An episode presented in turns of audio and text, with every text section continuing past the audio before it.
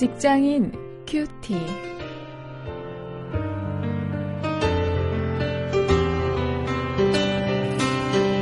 여러분 안녕하세요. 8월 21일 오늘도 사사기 17장 1절부터 13절 말씀을 가지고 오늘은 일과 가정이라는 주제로 말씀을 묵상하십니다. 가정에서 신앙이 무너지니 이런 제목입니다.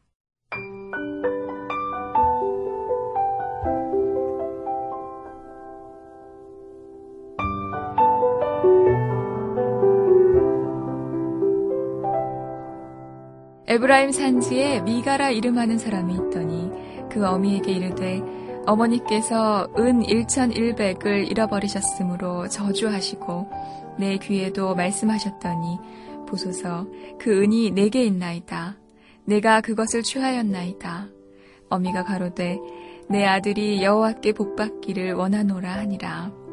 미가가 은 1100을 그 어미에게 도로 주매 어미가 가로되 내가 내 아들을 위하여 한 신상을 새기며 한 신상을 부어 만들 차로 내 손에서 이 은을 여호와께 거룩히 드리노라. 그러므로 내가 이제 이 은을 네게 도로 돌리리라. 미가가 그 은을 어미에게 도로 주었으므로 어미가 그은 200을 취하여 은장색에게 주어 한 신상을 새기며 한 신상을 부어 만들었더니 그 신상이 미가의 집에 있더라. 이 사람 미가에게 신당이 있으므로 또 에봇과 드라빔을 만들고 한 아들을 세워 제사장을 삼았더라. 그때에는 이스라엘의 왕이 없으므로 사람마다 자기 소견에 오른 대로 행하였더라.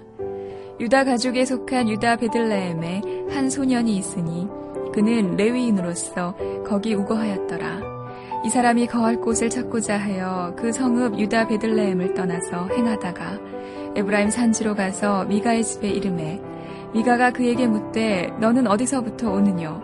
그가 이르되 나는 유다 베들레헴의 레위인으로서 거할 곳을 찾으러 가노라. 미가가 그에게 이르되 네가 나와 함께 거하여 나를 위하여 아비와 제사장이 되라. 내가 해마다 은 열과 의복 한 벌과 식물을 주리라 하므로 레위인이 들어갔더니 레위인이 그 사람과 함께 거하기를 만족히 여겼으니 이는 그 소년이 미가의 아들 중 하나같이 됨이라. 미가가 레위인을 거룩히 구별함에 소년이 미가의 제사장이 되어 그 집에 거한지라. 이에 미가가 가로되 레위인이 내 제사장이 되었으니 이제 여호와께서 내게 복 주실 줄을 아노라 하니라.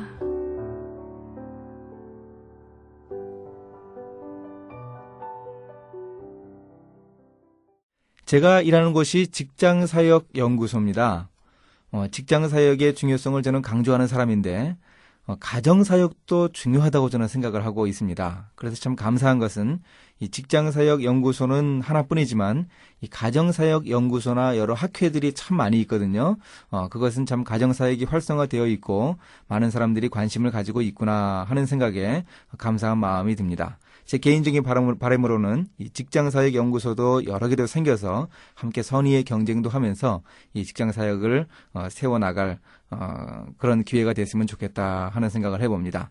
오늘 그런 이 일과 가정에 대한 어, 그런 이야기를 함께 말씀을 통해서 확인하도록 하겠습니다. 오늘 본문부터 시작하는 이 17장부터 사사기 끝장까지에는요, 이제 그 사사기에 대한 그 연대기적인 그 기록은 끝내고 사사 시대에 있었던 그 일들을 에피소드 형식으로 몇 가지 기록하고 있습니다. 어, 그래서 이제 사사 시대가 얼마나 암울하고, 어, 얼마나 참 영적으로 어, 타락한 시대였나 하는 것을 이 사건들을 통해서 이제 보여주는 것입니다. 그 첫 번째 사건입니다. 이 미가라고 하는 사람이요 어머니의 돈을 도둑 도둑질을 했습니다. 그래 어머니가 이제 저주를 했습니다. 그 돈을 훔쳐간 어, 사람이 누군가 저주를 하니까 이 미가가 이 그 저주가 듣기 싫었는지 자백을 했습니다. 어머니께 돈을 돌려드렸습니다.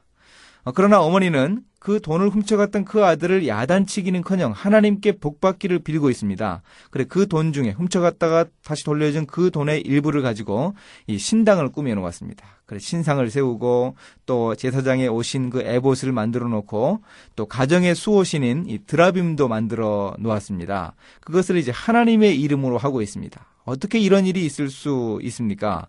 아들이 도둑질을 했으면 꾸짖어야지 그 잃어버렸던 돈이 돌아온 것만 반가워하는 그 어머니라니요.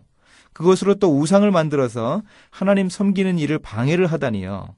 참 가정에서 신앙 교육이 제대로 되지 않는 이런 모습이 사사 시대의 그 암울한 역사의 한 원인이 아닐까 하는 생각을 우리가 이 말씀을 통해서 분명하게 할 수 있습니다. 이제 5절부터 13절을 보면은요, 그 신상을 세워놓은 그 미가는 이제 그 신상에 어울리는, 신당에 어울리는, 어, 그런 이제 제사장을 한 사람 세워야 했습니다.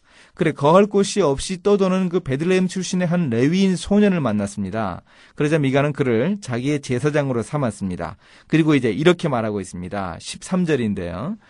레위인이 내 제사장이 되었으니 이제 여호와께서 내게 복 주실 줄을 아노라 그럽니다. 참 이 안타까운 모습을 보십시오. 미가는 그 소년 제사장을 아들같이 여기면서 자기가 세운 신상을 중심으로 제사장의 일을 하게 했습니다. 이런 잘못된 신앙의 모습, 이런 모습을 오늘 우리들에게 이 사사기 기자가 경고하고 있습니다. 어떤 모습입니까? 하나님의 이름으로만 하면 하나님이 내게 복 주시는 것에는 이상이 없을 것이라고 생각을 하는 것이죠. 회사에서 제대로 바르게 일하지 않으면서 하나님의 방법대로 정직하게 일하지 않으면서 그것을 하나님의 이름으로만 하면 당연 한 것으로 생각을 하는 것이죠. 그게 바로 문제입니다. 그렇다면 그런 모습이 샤머니즘하고 다를 바가 무엇입니까? 그러나 그런 무속 신앙 같은 그런 모습, 그런 기복 신앙의 모습이 오늘 우리의 신앙에 있습니다. 우리의 가정에서부터 그런 모습이 뿌리 내리지 못하도록 우리가 애쓰고 노력해야 합니다. 교회 아니나 직장에서 그런 모습이 사라지고 잘못된 모습이 사라지고 가정에서부터 정말 바람직한 교육이 이루어지는 신앙 교육이 이루어지는 그런 우리 모든 가정이 될 수 있어야 하겠습니다. 이제 실전거리를 함께 찾아봅니다. 말씀에 입각한 참된 신앙을 가지기 위해서 우리가 어떤 노력을 해야 할까 한번 생각을 해보지요. 어, 정말 하나님 말씀이 무엇이라고 하는가 그것을 우리가 바르게 찾아야 합니다. 또 우리 가정에 바른 신앙을 세우기 위해서 우리가 하지 못하는 일은 무엇인가? 우리가 해야 할 일을 한번 찾아볼 수 있기를 바랍니다. 이제 함께 기도하십니다. 하나님, 우리의 가정이 하나님의 말씀에 입각해서 바로 설 수 있도록 인도해 주시옵소서. 가정에서 부모들이 바른 신앙을 자녀들에게 가르칠 수 있도록 신앙적인 감화를 보일 수 있도록 인도하여 주시옵소서. 예수님의 이름으로 기도했습니다. 아멘.